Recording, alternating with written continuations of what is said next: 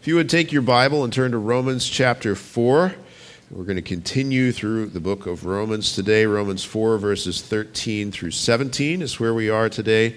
Uh, if you don't have a Bible, there are these black Bibles that are on the end of every pew, and on that Bible should be on page 941, and uh, just leaking just a little bit onto page 942 at the end of what we're going to read today. Uh, let's read that together. Romans 4, 13 through 17. This is what God tells us through the Apostle Paul. For the promise to Abraham and his offspring that he would be heir of the world did not come through the law, but through the righteousness of faith. For if it is the adherents of the law who are to be the heirs, faith is null and the promise is void. For the law brings wrath, but where there is no law, there is no transgression. That is why it depends on faith, in order that the promise may rest on grace and be guaranteed to all his offspring, not only to the adherents of the law, but also to the one who shares the faith of Abraham, who is the father of us all. As it is written, I have made you the father of many nations, in the presence of the God in whom he believed, who gives life to the dead and calls into existence the things that do not exist. There's a big difference between rules and promises. If you have kids, then maybe you've done what I did just a couple of months ago and you've taken your kids to a pool party. At the pool party, there's a rule that you may not run beside the pool. And that tends to be the number one reason why the whistles get blown by those lifeguards, as there's running by the pool. But there's also a promise at the birthday party by the pool, which is that there's going to be pizza and cake at the end. But there's a difference between the rule and the promise. The rule says you may not do this, but the promise is in a totally different category. The cake is coming. Or maybe you've been to Disney World. It's not quite my thing, but I know a lot of people like it. Um, I, I, understand that there's, there tends to be a rule at these parks where there are rides that you're not supposed to cut the line. Uh, but whether or not you're a line cutter, at the end of the day, there's a promise that there is going to be a fireworks show. Or maybe, uh, maybe you've had your kids home for Christmas break and you've had to make some rules because things are different when you've got your kids home all day as opposed uh, to being occupied with school. Well, uh, maybe there's a rule that says uh, don't spend all day on your screens. But then there's also the promise coming there's going to be presents under the tree. Or maybe you follow through. If they disobey, it's just going to be coal. But honestly, I don't know any parents who do that. I really don't. There's the rules and then there's the promises, and they're in totally different categories. And that's what this is about. That as we come to God, that there is the law that is real, it is good, it is true, it is the law of God. But the law and the promise are in two different categories. The law brings wrath, and the promise is in, in grace. The promise brings life, and this comes to us, is applied to us by faith in Jesus Christ, and not by something that we could do by way of our obedience, by our adherence to the law. Some of you are saying to yourself, well, this sounds an awful lot like the last two or three sermons. Yeah, that's right. So let's keep talking about the gospel because the Bible keeps talking about the gospel. So we have here the promise to Abraham. Where we are in chapter 4 is there, that, that there has been a presentation of the gospel already. Uh, the gospel has been laid out just in very, very clear, straightforward terms, especially in the second half of chapter 3. And now there is this example that's been given to us throughout chapter 4 so far that, look, this has always been God's good news, even in the Old Testament. Jesus has come and accomplished the gospel, but it's the same gospel that it's always been, which is that you need to be counted as righteous before God by faith and not by works of the law. So there was the example of Abraham, who he, he, quoted Genesis 15, 6, that Abraham believed God and it was counted to him as righteousness. There's the example of David, who said, Blessed are those who law, whose lawless deeds are forgiven, whose sins are covered. Blessed is the man against whom the Lord will not count his sin. And he's going on and he's showing this is how God operates. We are not overturning how God has saved people in the Old Testament to replace it with something new. We're saying this is how God has always saved people. It has always been through the promise, received by faith. It has always been a gift of God's grace and not something that is done by the law, even though the law is good and is actually the law of God. It says in verse 13, the promise to Abraham and to his offspring that he would be heir of the world did not come through the law, but through the righteousness of faith. The righteousness of faith. Heirs of the world. Heirs of the world. How did this promise come to Abraham and to his offspring? Well, it came by faith. But I want us to think, first of all, what is he talking about? What is the promise? What is it that came to Abraham? He says in verse 13, the promise to Abraham and to his offspring. It's not just a promise to one guy, but to one guy and to his offspring for generations and generations to come. And the promise, it says, is that they would be heir of the world to Abraham and his offspring. Well, the, the way that promise is put in the Old Testament, back in Genesis 12, I'll just tell you what was the promise to Abraham. It says this in Genesis 12, verses 2 and 3. And I will make of you a great nation, and I will bless you, and I will make your name great, so that you will be a blessing.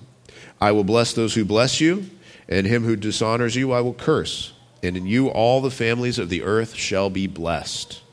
And then a few verses later in Genesis 12, 7, the Lord appeared to Abram and said, To your offspring I will give this land.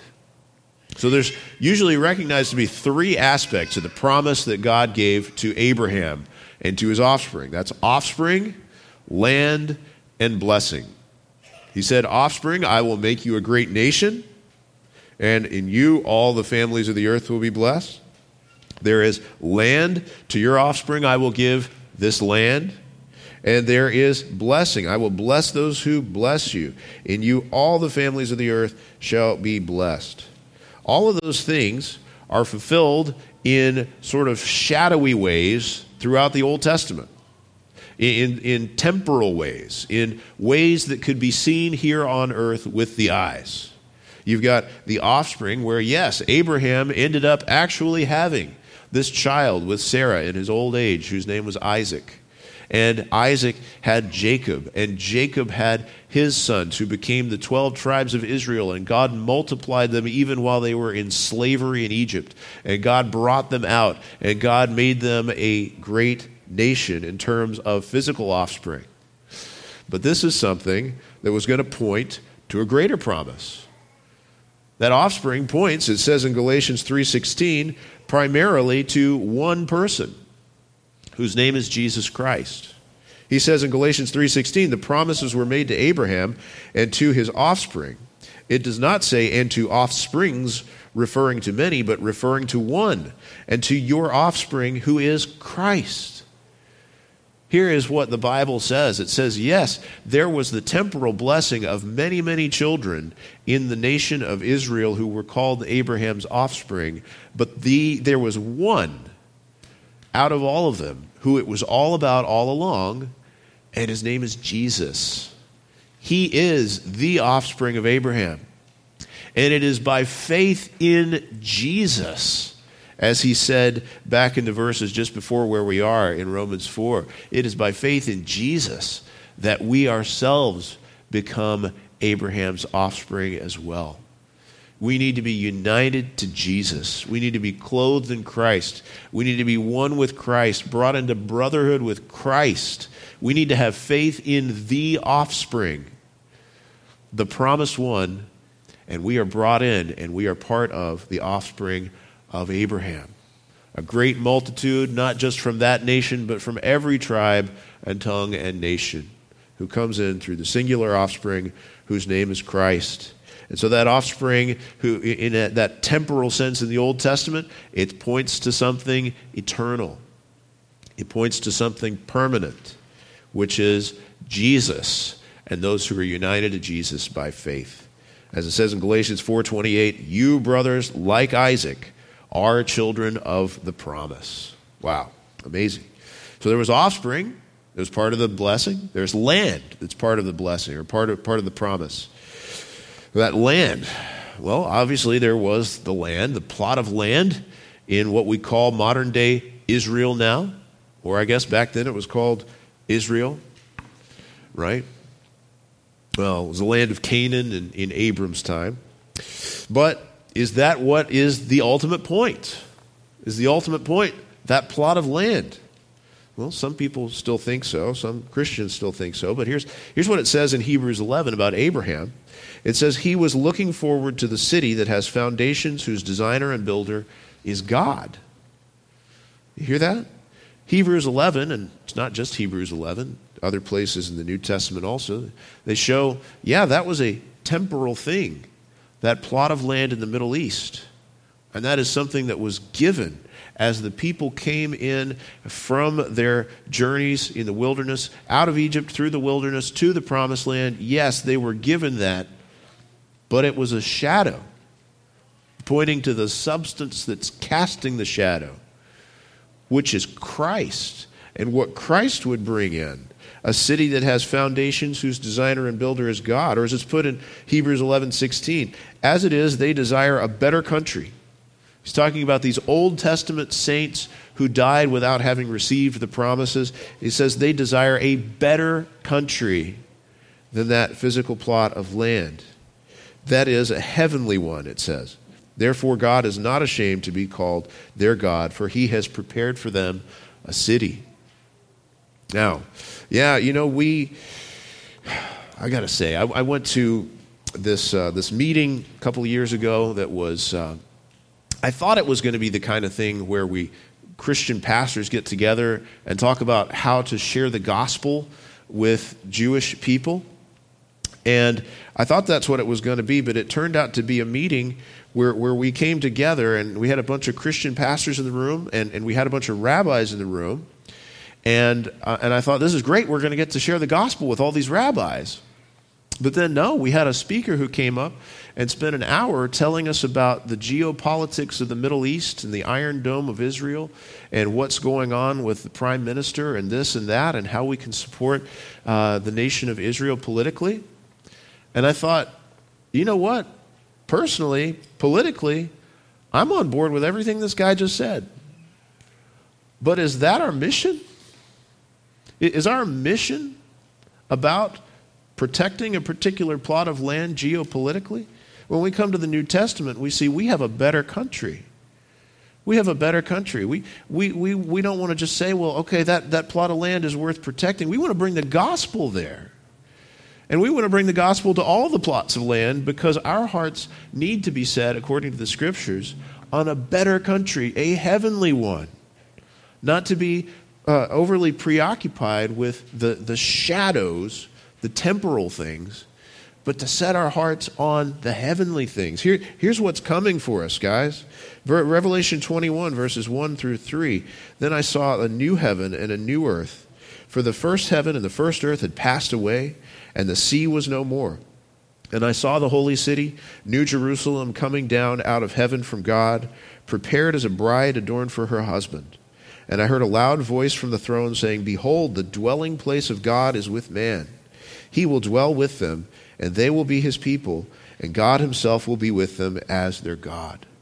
Guys, we have something better than a plot of land in this present world to look forward to. We have the actual, real new heaven and new earth and the city of New Jerusalem that we really will live in in resurrected bodies in the presence of the resurrected Christ forever and ever. So, yes, the land promise is coming, really, but better better than the temporal way that it came in the Old Testament.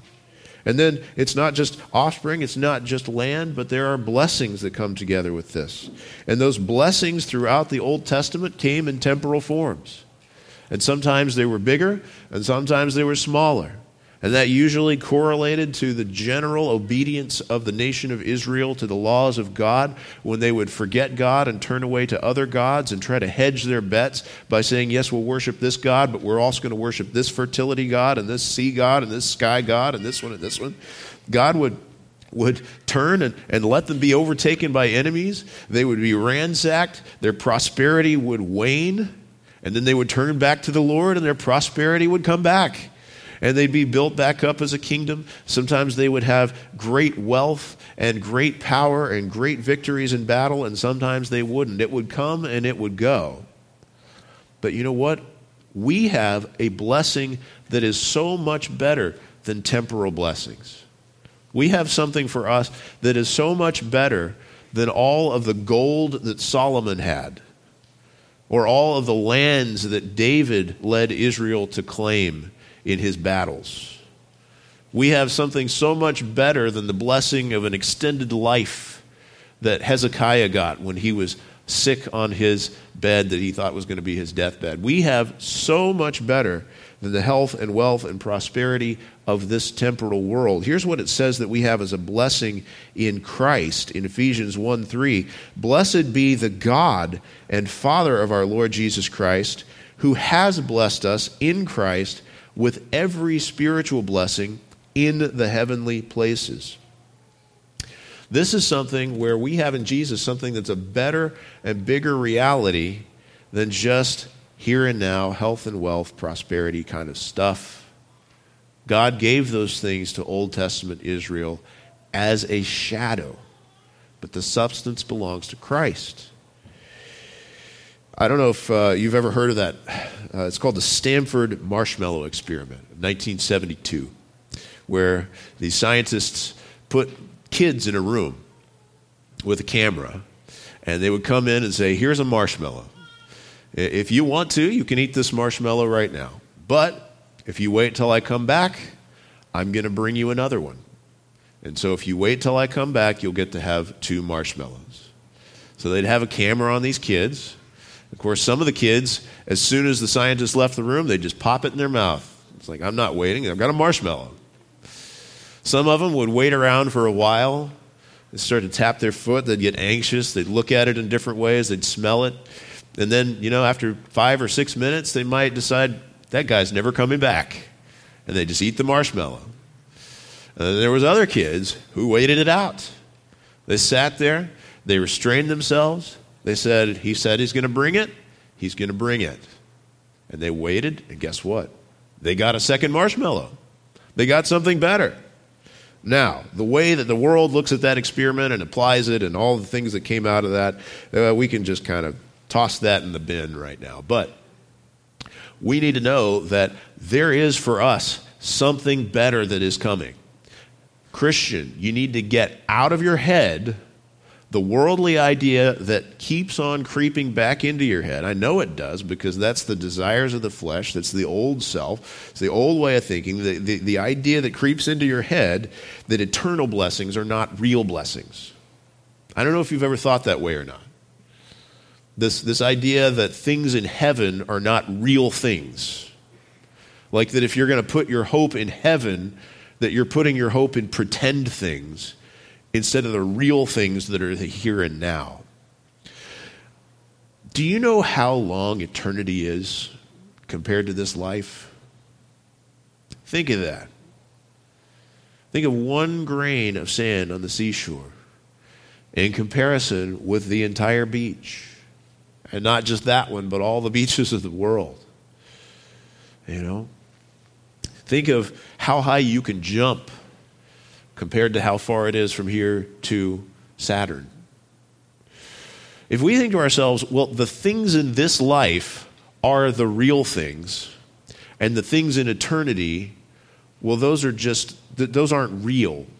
You don't get it. Here's what Jesus says. He, he says in Matthew 6, 19 through 21, Do not lay up for yourselves treasures on earth where moth and rust destroy and where thieves break in and steal. But lay up for yourselves treasures in heaven where neither moth nor rust destroys and where thieves do not break in and steal. For where your treasure is, there your heart will be also. Here's what it looks like. When it says, I, I want to take us back. I don't want to get too far off from the text that we're in, Romans 4:13, the promise to Abraham and his offspring that he would be heir of the world. That's the way that it interprets that with the land and the offspring and the blessing. He puts that all together and he says, heir of the world. And he's saying, look at what it says and consider the implications, not just the temporal things, but look to the eternal things Guys, we need to set our minds and our hearts on those heavenly promises, that treasure that is stored up for us in heaven. And that treasure that's not just in heaven in the sense of, of, uh, of the state between when you die and when Jesus returns, but even the eternal thing after you are raised from the dead in, this, in the twinkling of an eye at the sound of the last trumpet, that you will have physically to be in the presence of Christ, to, to, as it says, to be an heir of the world. We have everything in Jesus, and the Lord is our portion. And that is so much more real than anything that you can reach out and touch around you right now. You can reach out behind you and knock on the pew that you're sitting in. And I want to tell you that the heavenly blessings, the eternal spiritual blessings in Christ, are much more real than that piece of wood that you're sitting on. We need treasure in heaven, but how does it come? Well, it comes through faith. It comes through faith and not through the law. Look at the second half of verse 13. The offspring would be the heir of the world. This promise did not come through the law, but through the righteousness of faith. Not through the law, but through the righteousness of faith. He's setting us up here to see we need eternal life. We need the blessing. We need the eternal blessing. By the way, the alternative to what I just talked about is hell. That's the alternative that we earn for ourselves. So, how, how do we escape from what we deserve, which is an eternity in hell for our law breaking, and have the eternal blessings in Christ?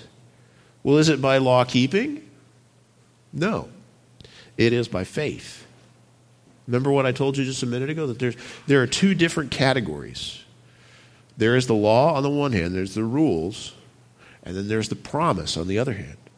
They're just not the same thing. If somebody comes to you and says, I promise, but then follows up with, if you do all the right things, that's not a promise. That's a wage. It's not a gift. But uh, he says here, here's how it comes it, it, comes not through the law, but through the righteousness of faith. It sounds weird in a way, that phrase, the righteousness of faith. Well, to look at somebody and say, well, they believe this, and so they must be right. Well, that sounds awfully strange, doesn't it?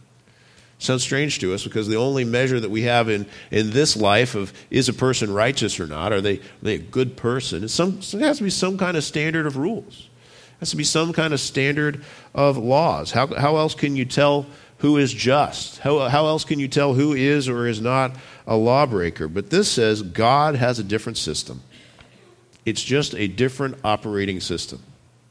You need to be brought out of the system of law that we were under, and you need to be brought into the system of grace through faith in Jesus Christ. When we have faith in Jesus, it says that we have the righteousness of faith. This righteousness of faith, it's the faith that Abraham had back in verse 2. Or verse 3 Abraham believed God, and it was counted to him as righteousness.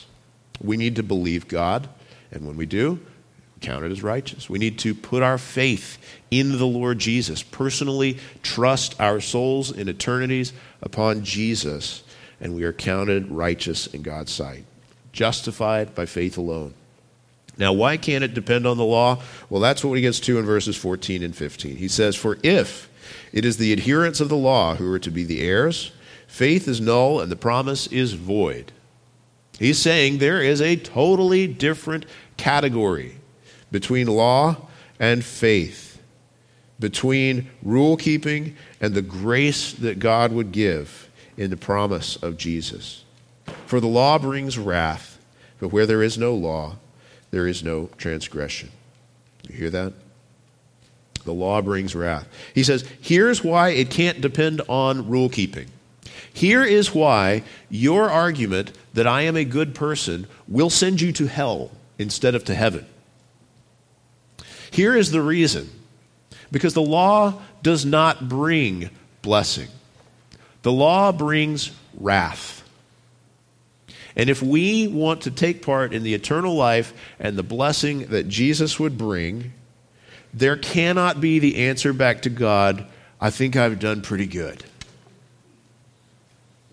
Do you know who it is who ends up in courtrooms most of the time? Lawbreakers. Now, that's not to say everybody who goes on trial is a breaker of the law, but you have to at least be accused of breaking the law, or you don't end up in that defendant seat at all. And, and, and yet, we would think to ourselves, well, it's, it's by the law that I'll be justified. I, I'm going to put myself in the defendant seat before God and be found righteous. No, you won't. You know what it said earlier in Romans? back in 323 for all have sinned and fall short of the glory of God. It says in Romans 6:23 the wages of sin is death. There are two separate systems here. There is grace on the one hand that we need, but there is law on the other hand that we were born into. Sometimes the way that we put this is we talk about the covenant of works and the covenant of grace. All of us were born under the covenant of works. What that says is, do this and you will live. It's in the Garden of Eden. Obey perfectly and you will have eternal life. The rules weren't very complicated in the Garden of Eden, but that was the arrangement. Obey perfectly and you will live eternally. Disobey and you will surely die. Well, they disobeyed and they died. We're born under that. We inherited that. We are sinners by birth and we are born under the covenant of works, and that's why it makes so much sense to us this idea I've just got to prove that I'm good enough, but you can't. You need to be transferred out of that into the covenant of grace. The covenant of grace says we can have life in Jesus Christ free of charge. It says here, the law brings wrath. Well, the wrath of God. Right, back in Romans 1.18, do you, do you like the idea of the wrath of God? That's a hard question to answer, isn't it? We love God. We need to love God and everything about God. We need to approve of what God approves. We need to disapprove of what God disapproves. We need to recognize that the, the judge of all the earth will do what is just when we think to ourselves, but I can't believe that a good God would send people to hell, you don't know what a good God means, and you don't know what people are. Guys, God is holy, man is sinful. It is right for God to eternally punish sin. What it said back in Romans 1:18 is the wrath of God is revealed from heaven against all ungodliness and unrighteousness of men who by their unrighteousness suppress the truth. That wrath of God that it says here that the law brings wrath. The law points out ungodliness, the law points out unrighteousness, and it brings the wrath of God. When you and I in ourselves are compared to the, the plumb line, the standard of God's law, you've got the first four commandments that have to do with loving God with all of your heart, mind, soul, and strength. You've got the last six of the Ten Commandments that have to do with loving your neighbor as yourself. Not that there's a total distinction between those two things in any way. Sometimes people would say, Well, I am a pretty good person. I'm a righteous person because I, I obey the laws that say you shall not murder and you, you shall not steal and those things. And yet, somebody who appears righteous to the world, God sees the heart. He says, What about commandment number one? You shall have no other gods before me. You can't come to God and say, Well, I kept some of those later commandments that have to do with not lying and stealing and murdering and stuff. So, w- what does it matter if you were my God or not? Oh, what a horrible thing to say to the judge of all the earth on that last day. Ungodliness brings the wrath of God, and he brings out his law to show this is right and unrighteousness. That ungodliness leads to unrighteousness, as it laid out in the second half of verse of, of, Romans chapter one. That God gave them over to the passions of their flesh. God gave them over to all sorts of sin and depravity. well, it just leads to more and more judgment.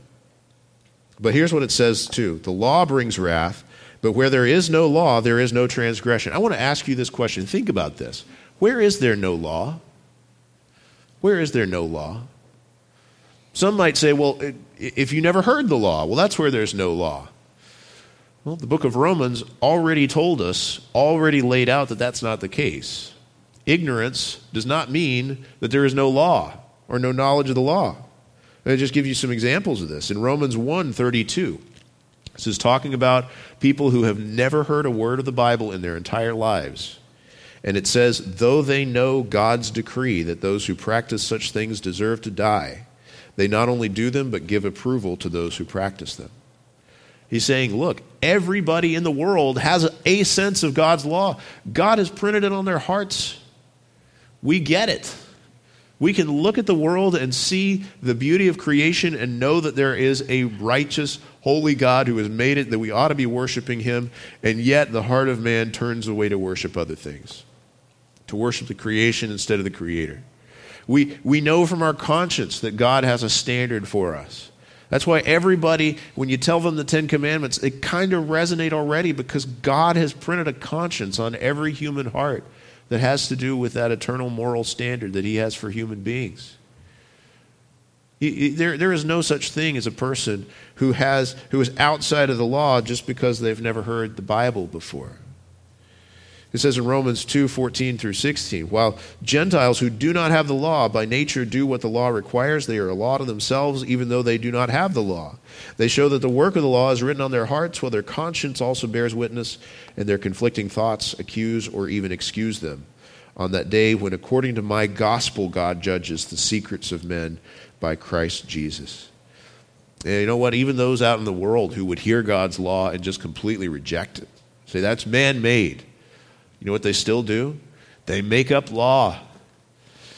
They sometimes accept a little bit of, of moral standards that we would agree with, and then they make up other moral standards that we would disagree with that go against the Bible, but boy, do they have moral standards. Boy, when they talk about justice, they really mean, yes, you must live up to this or we will bring wrath. Right? These things, by the way, you can't set your, you, you, you cannot set your moral compass by the world. We, we have seen that very plainly, I'd say just over the course of the last 10 years. You know how much we have seen the moral compass of our culture shift just in that decade? I'd say 10 years ago, we, we were pre Me Too, and there was still all this feeling of you can just do whatever you want to with your body, and that's liberating. And then all of a sudden, it came out that all of these high profile men were creepy predators. And you know what they said? Well, it was a different time, which is laughable and also really sad because, guys, they, they had, the, they knew they were in sin. But for some reason, the world excused it, and then the world didn't. The world changed its standard. Or you can look at the feminists who were rejecting uh, God's roles of male and female many, many decades ago already and saying, well, there ought to be absolutely no difference between male and female. Well, that was judged righteous by the world at the time, but now many of those are being judged unrighteous because they won't go so far as the newest thing that says you must say that a woman can become a man and a man can become a woman and some of those who were uh, judged in, as righteous are now thrown out. Well, you know what? The whole system of law, it's not going to save you. Whatever your standard is, even if you make up your own standard, you will fall short of it. You will fall short of any standard that there is. If you are in the system of law, you will suffer the wrath of God. We need to be rescued out of it. Here's the answer Where is there no law? The answer is in the grace of Jesus Christ. In the grace of Jesus Christ. Now, I got to be careful. I got to clarify because I want to use the words that it uses here. And I also don't want to make you think that when you come to faith in Jesus, that you can just indulge the passions of the flesh. That's not what we're talking about by saying that there is no law. What we're talking about is this. He says, You need to be in this place where there is no law, so that there is no transgression. You need to be rescued out of being under the law, and you need to be brought into the place where you are under grace. You hear that? You were born under the law, but you're not going to make it to eternal life under the law. You must be born again. You must come to Jesus. You must come out from under the law and be under grace. If you are under the law, you will be judged by the law, and you will be found guilty, and you will be condemned for all eternity. If you come to Jesus and trust in Him as the one who fulfilled the law and died for our sins and rose from the dead and gives eternal life, you're under grace and you won't be condemned by the law. You will have the blessing of being an heir of the world together with Abraham. You will be with Christ for all eternity in joy in his presence. You need to be out of that system and into this system. There is, on the one hand, works. On the other hand, there is grace. On the one hand, there is law. On the other hand, there is faith. There is flesh over here. There is the spirit over here. There is wages to be earned over here, and there is a free gift to be received in Jesus. Over in the system of the law, there is death. And in grace, there is life in Jesus Christ. You need to come out of the covenant of works. You need to come into the covenant of grace.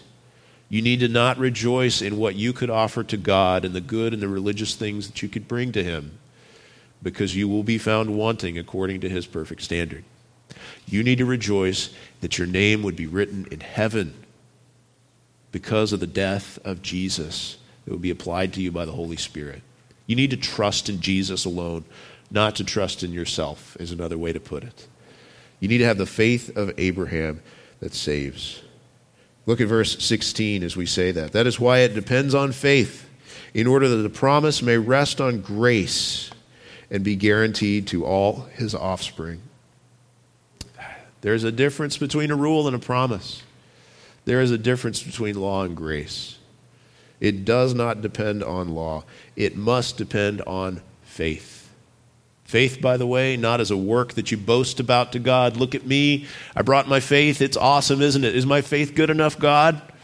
Don't turn your faith into law. Trust in Jesus. That's what faith is. Not to have faith in your faith, but to have faith in the person of Jesus Christ. To say, I will not trust in myself, I will trust in what Christ has done for me. I will trust in Jesus. God needs to be the object of our faith. He says that this, this blessing, I'm not going to talk too much about this because this was, was kind of what was already covered in the verses that we went over last week, ending in verse 12, where it says that this would be guaranteed to all his offspring. Abraham's offspring there, defined as the people who have the same faith as Abraham, in the same God as Abraham. They are Abraham's offspring by faith. It's not about family lineage, it is about having the same faith that Abraham had in the same God. It's not only to the adherent of the law, but also to the one who shares the faith of Abraham, who is the father of us all. But let's look at verse 17. As I've made you the father of many nations, in the presence of the God in whom he believed. Now, this is the point here. Faith is not an abstract thing. Faith is in a concrete, actual person, Jesus Christ. Faith is in a real, personal God. We need to come to know Him, to love Him, no longer to love the world and the things of the world and sin and what our flesh could do, but to love this God. And it says, Here is the object of Abraham's faith, who must be the object of our faith as well. It is this God the God in whom he believed, and here's how God's described God who gives life to the dead and calls into existence the things that do not exist. God gives life to the dead. Well, what does that mean? God gave life to the dead in several ways for Abraham. One of the ways that God gave life to the dead for Abraham is, is what Evan read to us at the beginning of the service out of Genesis 18 where it says that Abraham and Sarah were beyond the years where they could have had a child. Sarah was not just postmenopausal, she was post postmenopausal. And she laughed. She laughed at this idea that she would have a baby. But you know what? She also came to believe. And Abraham did too. Here's what it says in Hebrews 11 11. By faith, Sarah herself received power to conceive, even when she was past the age, since she considered him faithful who had promised. Therefore, from one man and him as good as dead, you hear that? As good as dead, but trusting in the God who gives life to the dead. From him as good as dead were born descendants as many as the stars of heaven and as many as the innumerable grains of sand by the seashore. Even as he looked at his own body, even as he looked and saw that his wife was well beyond the years of bearing a child, he said, I believe in this God. I believe that he can bring life from what is practically dead already. He can do it, he can fulfill his promise. Abraham also believed in God and demonstrated that as, as he knew that God could raise the dead, like Isaac. As, as he had gotten this command from God, go and sacrifice your son, he believed all along. Some people are so horrified by that story because they think that Abraham's intention was to end up with a dead son. But what the Bible tells us is that he believed God who raises the dead so that he knew all along, based on the character of God, he was going to end up with an alive son and not a dead son. He knew that all along. That's what it says in uh, Hebrews 11 as well. By faith, Abraham, when he was tested, he offered up Isaac, and he who had received the promises was in the act of offering up his only son, of whom it was said, Through Isaac shall your offspring be named. He considered that God was able even to raise him from the dead from which, figuratively speaking, he did receive him back. He says he believed in this God. He knew God has said he will do what he will do. God is able to raise the dead. I will not end up with a dead son. God has promised. He also knew about his own eternal life as he knew that God raises the dead, as he put his faith in this God. Hebrews 11 again. These all died in faith, not having received the things promised, but having seen them and greeted them from afar. Abraham didn't get to see all of those promises in a temporal way in his life, but he knew that he would have them in eternal life, that he would be raised from the dead. As it is, they desire a better country, a heavenly one. Or here's how Jesus put it Matthew 22, verse 31. As for the resurrection of the dead, have you not heard what was said to you? I am the God of Abraham, the God of Isaac, and the God of Jacob. He is not God of the dead, but of the living. Jesus said right there Abraham has eternal life. Even though he has died and been buried, he is alive right now with God. And one day he will be actually raised from the dead. Of course, we have the resurrection of Jesus. That is the ultimate proof of this God who gives life to the dead. We have Jesus who went to death before us and came out alive. That's amazing we have also the guarantee in Jesus of our coming resurrection. The Bible tells us that there is one day coming a resurrection of the just and the unjust.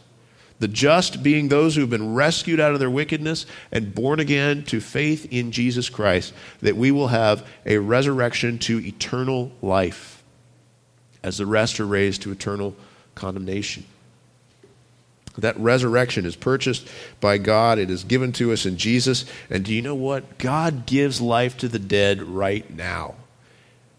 And maybe He would even give life to a dead person as I preach this sermon. Not because of me, but because His Word is true, and because the gospel is the power of God unto salvation, because the Holy Spirit is powerful because the gospel is, is true and effective. Here's what it says in Ephesians 2 God, being rich in mercy because of the great love with which he loved us, even when we were dead in our trespasses, made us alive together with Christ. By grace you have been saved. And he raised us up with him and seated us with him in the heavenly places in Christ Jesus. Jesus said, The day is coming and is now here when the dead will hear his voice and live. if you hear the voice of Christ and follow him, he has given you eternal life. If you come to faith in Jesus, you were dead in your transgressions and your sins, but God has given you life, and He has raised you up. And you, even as you sit right here in this old room in Matawan, New Jersey, if your faith is in Jesus, you are raised up and seated in the heavenly places with Christ right now. It's amazing. He gives life to the dead. And he calls into existence the things that do not exist. As we put our faith in God, we say, Here is the character of God. He is able to fulfill his promises because he raises the dead. Even if Jesus doesn't come back before I die, it's okay. He has planned that for my good, according to Romans 8:28, and he will raise me up one day. And he is this God who calls into existence the things that don't exist, it says. Well, it reminds us so much of when there was nothing but God, before the creation of the world. And you know what God did? He spoke. There was no such thing as light. And He said, Let there be light. And it came into existence. Everything that God had planned, He is able to make happen. When we look around and we say, Well, I don't know how this is going to happen, I don't know how God will fulfill His promises, He can do it. The way you usually hear this uh, in uh, contemporary Christian music right now is, is just like 10 songs out there that call God a waymaker, right? Well, that's because he is the one who's able to call into existence the things that do not exist. When he has said, this is what will happen, he is going to make it happen. He can do it. His purpose will not be thwarted. One of the things he can call into existence for himself is a people for himself. Children for Abraham. As, as, as John the Baptist said, don't say to yourselves, we have Abraham as our father, because God is able to raise up from these rocks on the side of the Jordan River children for Abraham if he wants to.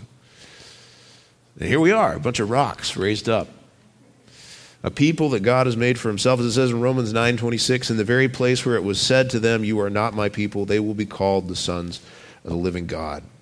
He can make his plans come to pass. He says, Let there be light, and there is light. He declares the end from the beginning. He will do what he has said. His promise is sure. And that's part of what faith looks like to say, Yes, the promise in Christ is sure. And I bank my life and my eternity on that promise. I put I rest myself in Christ who raises the dead who calls into existence what does not exist, who will carry me through and give me the inheritance that I long for, which is Him. I want to know are you today, are you in the realm of the law, or are you in the realm of the promise? Are you still in the realm where you would say, Well, I hope I am a good enough person. I hope that based on my life and what I have done and what I think and what I, uh, this and this and this, I hope that I will measure up. That's death. That is death. You will not measure up. But there's promise offered to you free gift of eternal life in Jesus Christ our Lord. Are you resting in works or are you resting in grace? I wonder, are you, you hoping to make it by measuring up? Or are you hoping in the one who did measure up? In Christ, who fulfilled the requirements of the law in your place, died in your place, rose from the dead? Are you trying to be found good enough, or are you, you looking to be found in Christ? Turn to Jesus and live. Don't try to have the law. Go to the promise by faith in Jesus. Let's pray. Lord, we thank you for Christ, who is our righteousness.